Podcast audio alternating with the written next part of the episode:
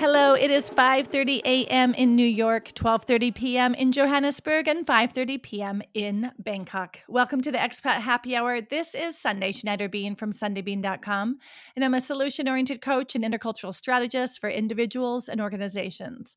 And I am on a mission to help you adapt and succeed when living abroad and get you through any life transition. Raising teens is like nailing jello to a tree.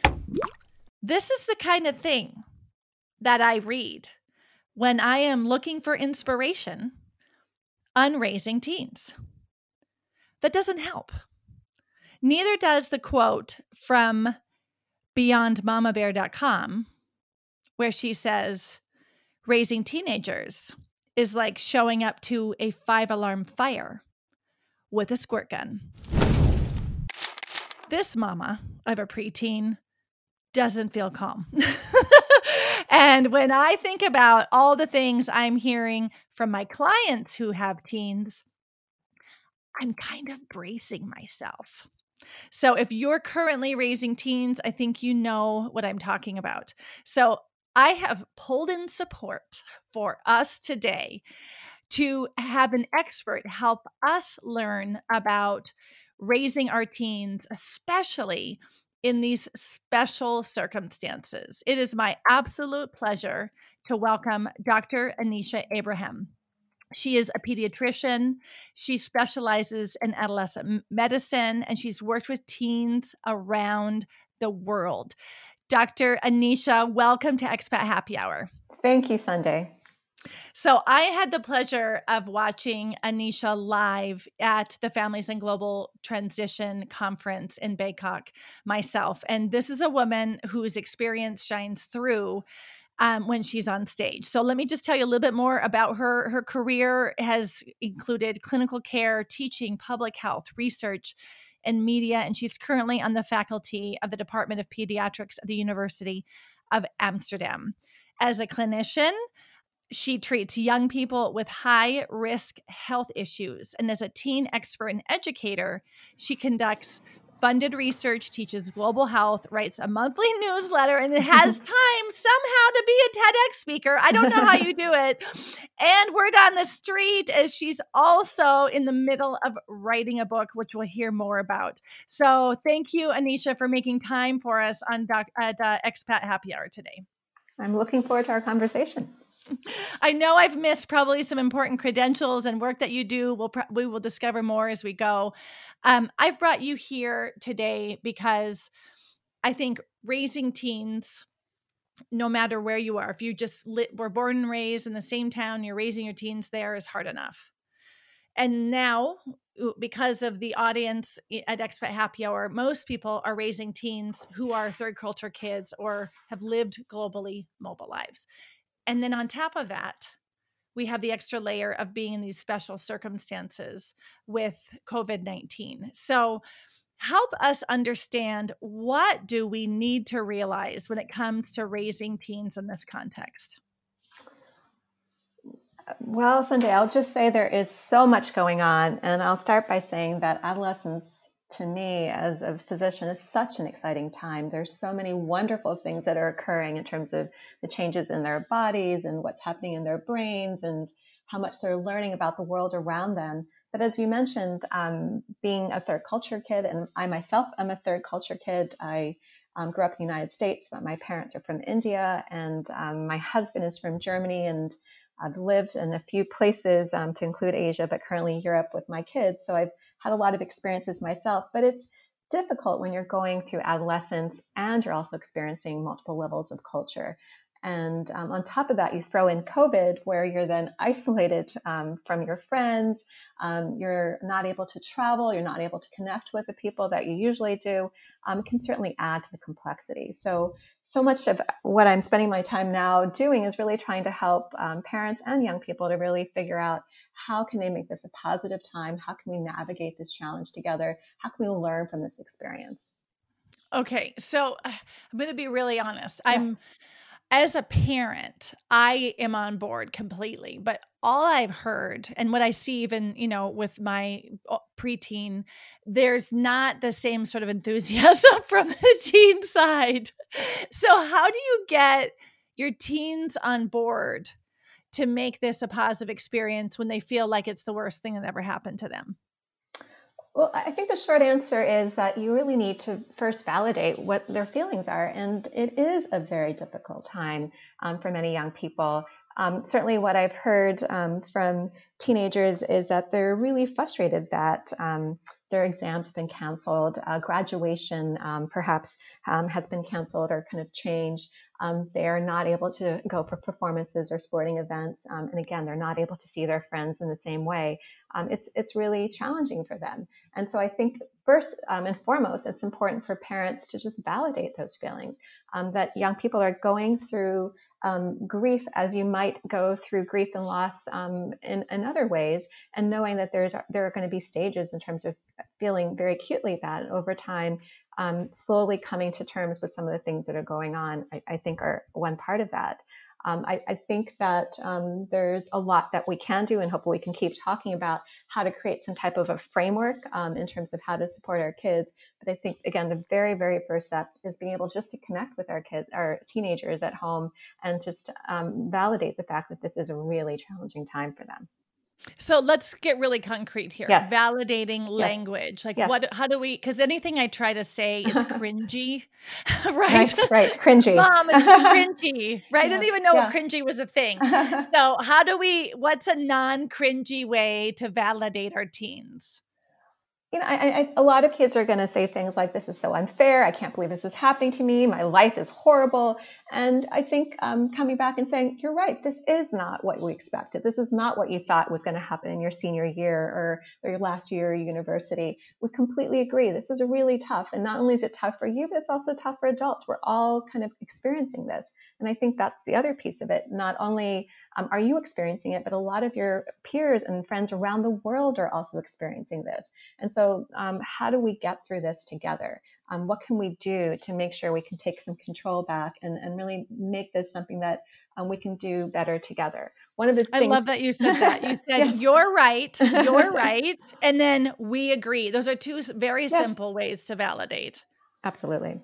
So mm-hmm. coming back to that, um, and hopefully that just gives one sense of how we need to, you know, really validate um, those feelings. But you can also ask open-ended questions like, "How does this make you feel? What are you feeling right now? You know, how are you experiencing this? And what can we do to kind of um, help with that and and allow you to feel like um, you have a little bit more control about what's going on?" Mm-hmm. How does it make you feel? Yes. This is where I struggle a little bit because I work with adults and yes. because I'm a coach, you know, asking questions is a way that I access I help people access information for themselves. It helps me build and sometimes I struggle because um, that doesn't work with y- younger kids. Like I said with my preteen right before right before this interview, we were having lunch together and I right. asked my preteen, I'm like, "Hey, I am interviewing, you know, a world-renowned expert on teens who are TCKs. I could ask her anything. What would you like to know about this experience you're going to have?" And he goes, I don't want to ask anything. I just want to experience it. And I'm like, okay, that is not a question you ask a preteen. Like I have to access this a different way. Right, right. And and sometimes our preteens in particular, but certainly teenagers don't know how to express it um, and how to put words to what they're actually experiencing, but they can still feel that profound sense of loss. Um, and sometimes you'll find them crying, they're frustrated, they're angry, you know, they're lashing out, they're slamming doors, all of these other kind of non-verbal behaviors that happen when, again, you know, that can happen in normal puberty, um, and of course are accentuated right now. Um, right. So I, I, think being aware of that, you know, checking in. One of the things that I always tell parents that's really useful is they don't want to talk about themselves ask them what their friends are experiencing because so much mm. of what their mm. friends are experiencing is what they're experiencing so you know how is you know your your closest friend dealing with all of this and how is she feeling because um, chances are a lot of that's very much the same I love that. That's like a sneaky way. but it works. it really does. And then if you want to talk in about more difficult things, so they always tell parents this is a great time to get in those more difficult conversations that we don't want to put time into, like talking about vaping or talking about the fact that they may be online and perhaps seeing pornography. Also ask them what their friends are doing. Yep, that is so good. I remember in an interview I did with Dr. Laura Anderson yep. about the use of technology. She yes. talked about ask your friends. Yep. And it's such a it because it's such a scary thing for uh, both the adult and for the child to feel that vulnerable. That's a great way to do it. So ask what their friends are experiencing. That's wonderful. Yes. Um perfect. So that's a very concrete way to validate. It's a concrete way to learn more. What else should we be doing? You talked about a framework. Yes. One of the things I've been talking about um, is how do we support our kids? And I created a little mnemonic. Um, it's kind of simple. Um, it's like the old Aretha Franklin song, you know, I want a little respect. And it actually is respect. So it stands for um, R is for routines, E is for expectations, the S in respect is for strengths, um, the P is for positive behaviors, the E is for engagement, um, the C in respect is for cheers or praise, and the T is technology. So I'll just walk you through it for a second, but it's just some of the ways that I've been helping parents to think about how to support young people in general, but certainly um, at this time where there's just so many more complexities. So, one thing that really helps um, young people, and of course, all of us as adults, is having a routine and sticking to that routine. It creates structure. Um, and right now, that may include because teenagers don't always want um, everything kind of written down and um, kind of detailed to the last minute, but it does include some ideas of when they should be perhaps going to sleep and having some non digital um, time to go out and exercise because otherwise they end up sometimes on their computers all day long. Um, so mm-hmm. making sure that families have routines and can stick to those routines, knowing when meal times are, are going to occur, um, is one piece of, of creating some stability because kids crave that stability and that structure. But I have a hunch they're going to rebel against it, even well, though they really crave it. Well, you know, that's part of what we as parents need to do is to create some boundaries and kind of allow them to work within that. So I'm not telling you that you need to, um, you know, you need to schedule every last moment of their day teens don't like that and they need some autonomy in terms of how they work. But i do think that having some sense of you know we're going to get up at a, around this time we're going to have meals around these times. We do still expect that you know bedtimes at this time and that we are unplugging for some period of time as well um, would mm-hmm. be one of the recommendations. Um, in addition to maybe just helping them to kind of break down larger tasks that they have into smaller tasks and checking in with them from time to time just to help them with some of that organization. So that would be one thought in terms of how do we support kids. The other one I would mention is expectations. And the question I get asked a lot by parents is, um, you know, how much do we push right now in terms of homework mm-hmm. or work? Um, it's just really tough. It's really hard to do. And some kids love the online learning experience. Um, others really can't handle it all and they really have a tough time with it. And my short answer back is this is really a time for us to decrease our expectations. And I know that sounds a little counterintuitive, but um, we need to decrease our expectations in terms of what our kids um, may be doing right now academically, but also decrease our expectations as adults on how much we're going to get done and how productive we're going to be. So we don't need our. yeah, you're blowing me away right now. So to say, yeah. being a real life example in a family. Well, I, you know, I think we want to make sure we have perfect meals and our house is you know, spick and span. And on top of that, our kids are doing everything and practicing their piano and doing all of the chores. And I have to just say, that's really, and on top of that, we're getting all of our work done at the same level that we used to do. And the short answer oh. is it's just not going to happen. And we need to really minimize our expectations, but focus on the well-being of ourselves, but also of our, of our teens. Because at the end uh. of this ah. time, they're going to really think about how they felt, not so much mm-hmm. about how they did in, in each of their classes.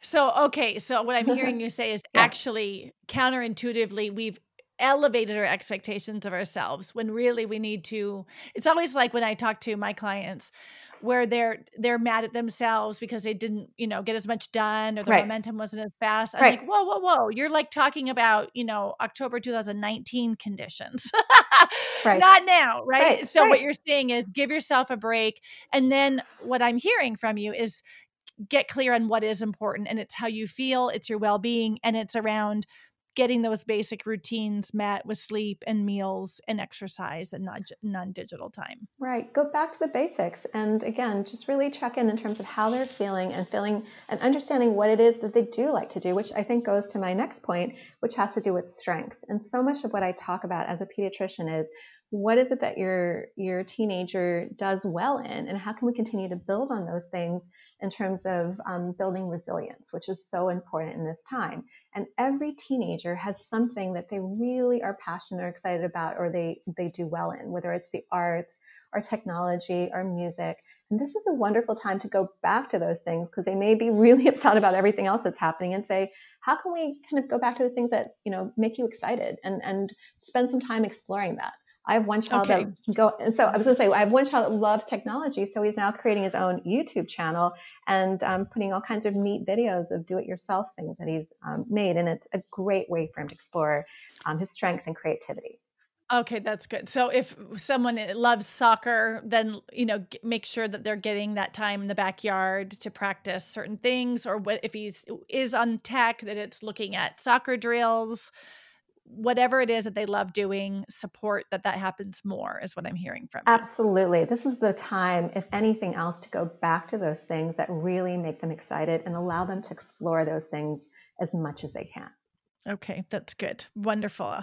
I got to ask how this all comes together in the end, but let's keep going. We've got R, S, and P. I want the PECT. Yes. What's next? well, the P is for um, positive behaviors, and that's just the fact that this is a wonderful time for us to model um, how we handle challenges and stress because our kids are looking at us as to how do we handle these things in terms of what they're going to do. So this is a time to go back to things like eating well uh, for immunity, making sure that we're staying connected with loved ones, whether it's those Zoom family calls or you know reaching out to neighbors.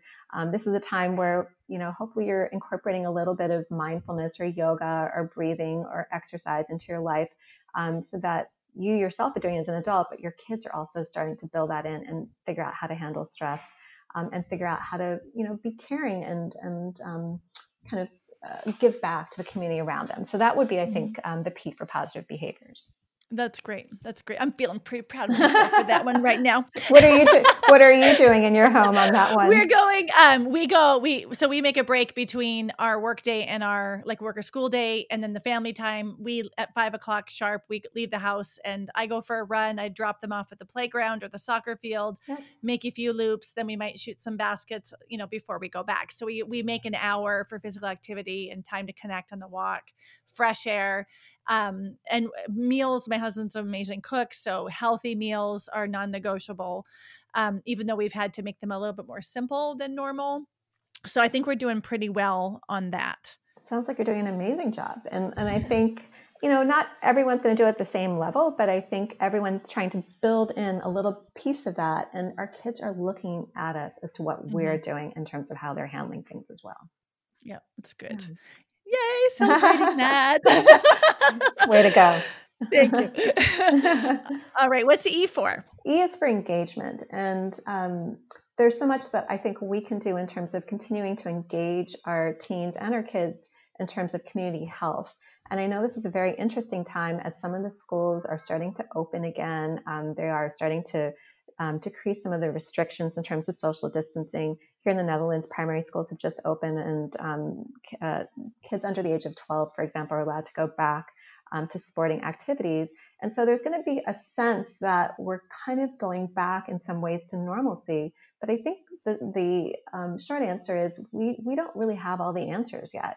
And it's still an important time for all of us to be being very vigilant in terms of hand washing, uh, making sure that we're still uh, being mindful of people that are older or vulnerable, knowing that teens can still very much get uh, COVID. Um, the kids can also be asymptomatic and to give it to other people. So this is not a time to completely let down our guard. Um, this is still a time that I think we have to be engaging and thinking about community health. Mm-hmm. So community health is important here. Um, and in non-COVID times, how does the engage? How do we connect to engage? Well, I think it's continuing to empower kids in terms of um, how they can stay healthy, um, and of course keep people around them healthy. So that mm-hmm. I think goes back to you know other other conversations in terms of um, you know, smoking or drinking or any of those other behaviors that teens are doing. And as I mentioned, this is such a great time and sit down and, and to have conversations about it. And I talk a lot about using teachable moments. You're watching a Netflix movie with your, you know, preteen or teen, and you see something. It's a great time to bring it up in conversation and, and start talking about just a little bit more. Mm. This is what I love about this time. Um, is I, I, know I can't say that out loud with people not getting mad at me, but what I'm, I'm, I'm an optimist, right? And I, I like to see both sides, the the hard parts and the positive parts. So, right. um, I think one of the positive parts is because this is different, we have permission to do things differently. Yes. That having these these powerful conversations or these new conversations, we get away with it better as parents yes. now because it's already different. Yes. So, so it's a great time to practice, right? Seize it. I think some parents are terrified of having these conversations, mm-hmm. or they don't know how to start. Um, but now you really have those moments where you can really, um, you you know, you have those connections, and you can really build on them. So these are great times to start having those those conversations. And it doesn't just have to be about health; it can also be about things like identity and belonging, which are so crucial when we talk about um, cross cultural or third culture kids. Um, but these are there's so many beautiful conversations that we can start on and build on. It's, it's really just about planting seeds and starting these conversations, continuing to keep building um, on those conversations. Very good. The next one is probably one of my favorites. He says, I'm a fan of celebrating people's yes. successes, right? Yes. So, you, cheers is your next one. Say more. Yes, well, it's, it's really about cheers and praise. And I think, um, and as a parent of uh, two uh, kids myself, uh, one preteen and one teen, I can say sometimes we're really quick to say what they're doing wrong. Um, you know, you didn't mm-hmm. put the dishes away, you didn't uh, pick up your dirty laundry, and we forget to actually uphold them when they're doing something right. And so mm-hmm. it's really about how do we continue to remember um, when they did do something. You know, you wrote that little poem, or you did that wonderful thing for Mother's Day, or you know, thank you so much for helping your brother out this morning. Um, so uh, giving them the cheers and praise and reminding them, and it's not just for um, the kids, by the way, it's for our spouses and the other people around us in our mm-hmm. lives, but praising them when they do something right. Mm-hmm. I do that all the time. And my son's like, Mom, you're so cringy. You're so positive. And I'm like, I don't care. That's my job. this is this is good cringy. This is good cringy. They, they right? still really love, love it. exactly. I'm like, you're going to have to deal with it. oh, and then what's the last one? T. T for technology. And so one of the big questions I get asked a lot by parents right now is how much screen time is too much time? Um, mm-hmm. and, and I think this comes up, um, and we do know that our um, teens are on um, screens quite a bit, probably more so than we were as kids ourselves. But particularly since there's online school, there just seems to be this kind of endless opportunity to be connected. And mm-hmm. I, I, think the answer, and I, and I say this is also coming out of Asia, where they've been doing this for a bit longer than we have, is that technology right now is so helpful and staying connected and using devices has been really helpful for teenagers in terms of um, not feeling anxious or isolated and being able to talk to their friends. So when mm. it comes to uh, encouraging kids to stay connected and, and, talk to their peer group, this is a really important time for them to use technology. Um, so all those Google chats and uh, you know WhatsApp calls are really important. But I would also say, even you know, doing video games, um, if they're connecting with friends, this is a time to probably decrease, you know, our our rules in terms of how much time.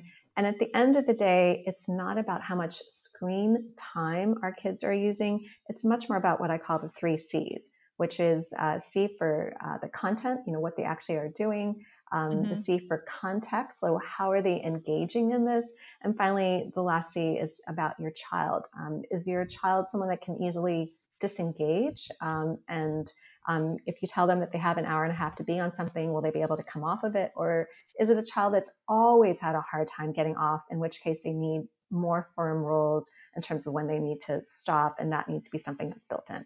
Mm-hmm. I love that because that's another thing that I've learned through, you know, interviewing other experts that the quality of what they're doing online really matters. Um, it's not just minute for minute; it is the quality. So what I'm hearing you say is, if you if you have boundaries around screen time with your teens, um, make sure that the time for them to connect with their friends is there because it's high quality screen time. Absolutely. So, yes, um, I, I think in general we should decrease um, are uh, kind of rules in terms of how much time they're on it, but again, reflecting back on you know what is that content and that quality.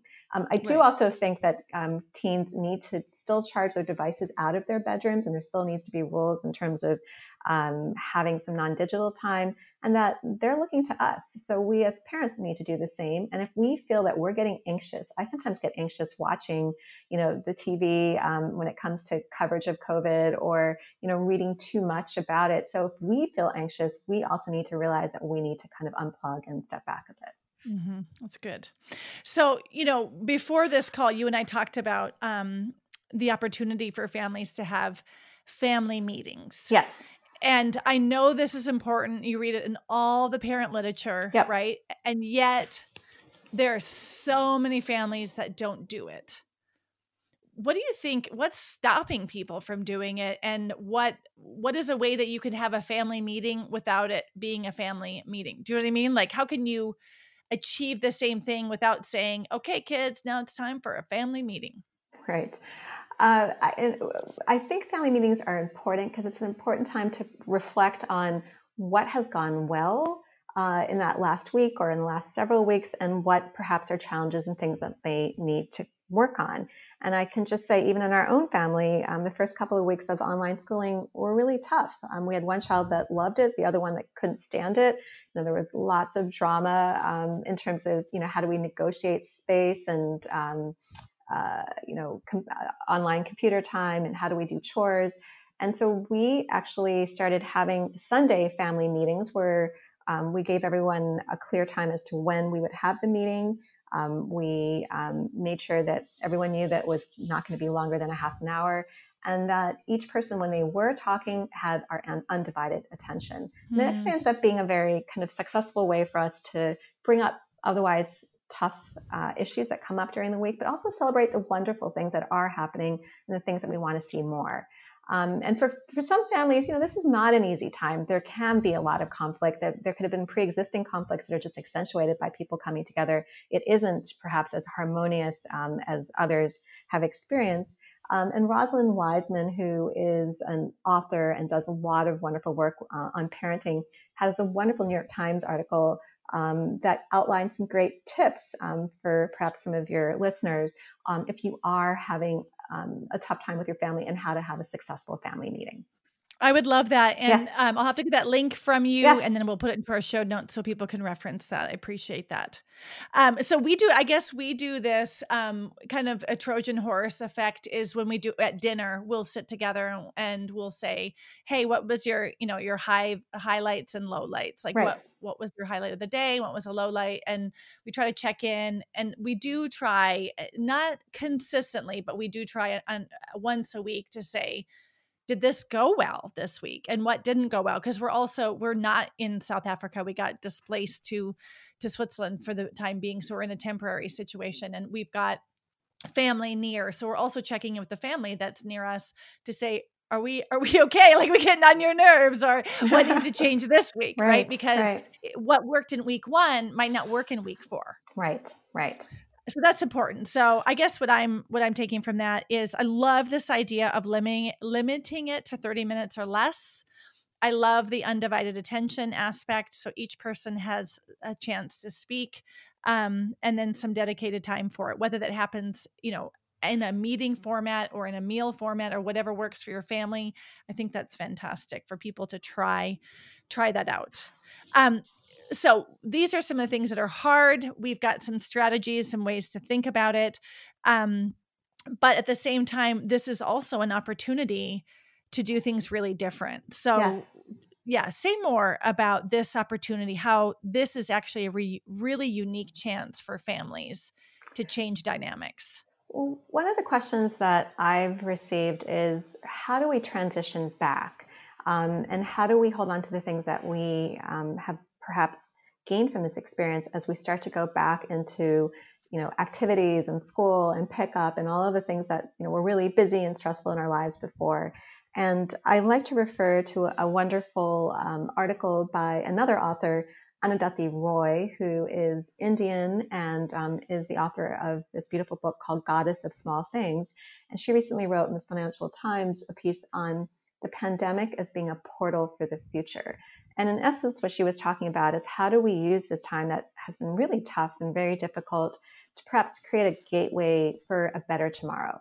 Now, she was talking about uh, politics and, and India, but I think we can use that same concept and think, how do we use this time? You know, things have been locked down, shut down. We've all kind of had to really slow down our ways of thinking and being, and use that to perhaps transform ourselves um, into better people, our families into perhaps you know better, more efficient uh, um, you know units. And how do we even um, improve the community around us? You know there's less global warming or you know decreased pollution all these other things that have been wonderful byproducts. So how do we do that? And um, a few thoughts along those lines. Um, one of course is coming back um, to family meetings because it's a great way to really figure out what does work and how you want to keep that going um, another thing that i think is really fabulous that of course i'm sure you as a coach are also doing is go back to journaling and the idea of writing down our feelings right now and how we're kind of experiencing this, and also encouraging our teens and our kids to do the same. Um, certainly, uh, thinking about what are the new rituals that we have and how do we create new milestones, um, I think would be another piece of that. And for a lot of um, teens in particular, this is the time where they, again, are feeling really frustrated and perhaps very vulnerable and feel like they don't have a lot of control. Um, and so I encourage um, families to think about creating um, some goal setting opportunities, uh, uh, really thinking about what it is that they um, can use from this to perhaps goal set in terms of uh, how they want things to be a little bit differently and how um, again they can help their teens or you know their spouses to be accountable when it comes to that goal setting so how do we do that? Like what what's the language that we can use specifically? You gave us great language before yes. about um, you know how you're right and we agree those sort of things. How what kind of language can you give us to when we sit down in front of our teen and the objective is goal setting? Right i think that um, one of the perhaps best ways to do that is just you know what are some of the things that you want to see differently um, kind of going forward what are some of the things that you feel that um, you know your goals are for the next you know three months or six months um, and how can we help you to make sure that that happens um, and mm-hmm. you can even mm-hmm. break that down further you know is there something that you want to see specifically when it comes to academics or those um, strengths and those things that you're kind of building on that are creative um, are there other things that you want to see differently when it comes to your family or your community and if there is you know how can we now start to make some short goals you know for the next couple of weeks the next couple of months and even kind of longer out and it's mm-hmm. amazing how many, and I'm sure you know examples as well, how many beautiful things teens have done right now in terms of um, perhaps doing peer tutoring um, for you know younger kids, um, or creating um, you know videos for other kids to think about how to um, handle challenges, um, or you know creating other forums right now and using this time in a very positive way.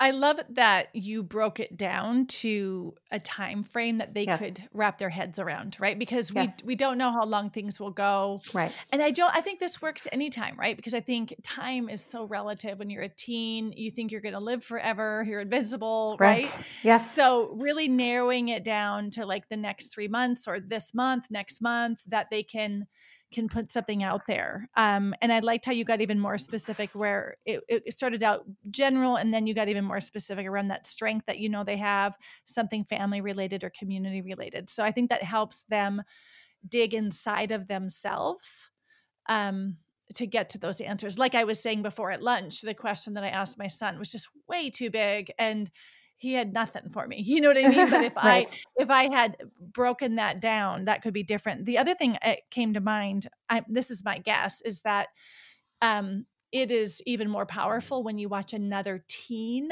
do something. So if you can find examples on YouTube. Oh, yes. Of other teens and say, Oh my God, look what I found this guy doing. How cool is that? What could you do that would be inspiring for others? Or you know what i mean? Like somehow start a conversation based on what other teens are doing. Absolutely i think you have to be careful not to let, make that backfire because they're like oh that's great all these kids are doing all of these things. Um, but I, I, but i do think that there's always a, a, nice way to present that and say look you know someone's doing x or you're really interested in this and look what somebody else is doing and you know how can we support you if you have this idea of, of making sure this goes just a little bit further Mm-hmm. Right. Oh, I'm still a little bit nervous about having teens. I got to be honest. Um, all right, so I know that our time is limited. Um, eh, you you just have so much that you could be talking about because you understand the biology that's going on, what's happening hormonally. You understand from an identity perspective.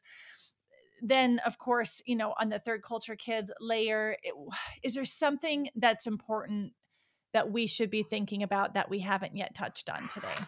Well, I think that the premise of my book, which is called Raising Global Teens Parenting the 21st Century, is very much about the fact that um, we are in a, a interconnected, globalized world. Um, although travel is not happening in the ways that it used to, it certainly will come back to you know travel in the future. Um, but we do um, know that more and more young people are either um, people that have been raised in one country and then moved to another, have moved within the same country from place to place, have parents um, like myself that came from another country and were immigrants, or also have parents like my husband and I um, that are from different backgrounds um, and are now trying to raise our kids in a kind of cross cultural, multicultural way.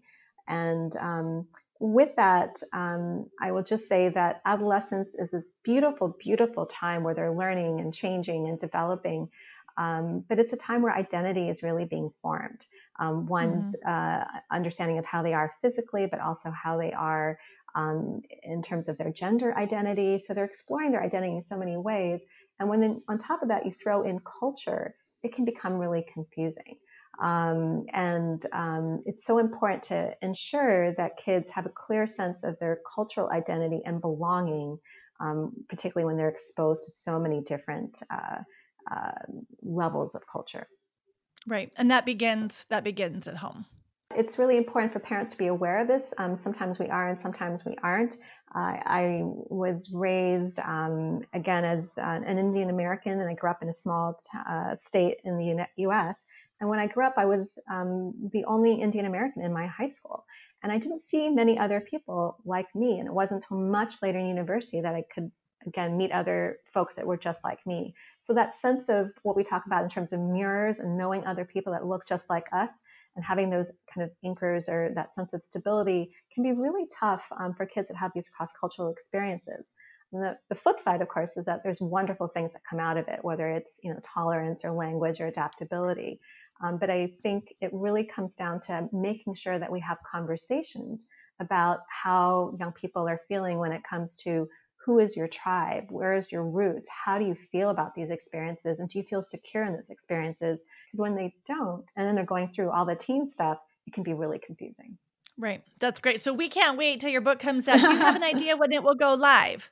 It will be coming out this fall, and um, I will be sure to let all of your listeners know more. But it will be available on um, Amazon and certainly in a number of bookstores around the world.